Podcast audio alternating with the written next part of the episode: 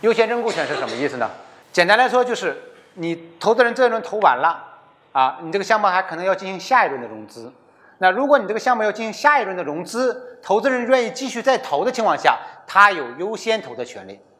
比如说他不想投了，那么其他的投资人才可以投，这就是优先认购认购的权利。那么对于优先认购的权利，我们应该怎么来处理？有的创业者会担心说，王律师，他如果一直认购会怎么样啊？他如果一直认购的话，他不就变成绝对大股东的话，我就变成小股东了吗？他就一股独大了，是不是？目前来说，还没有哪一个牛的项目让投资人一直认购下去。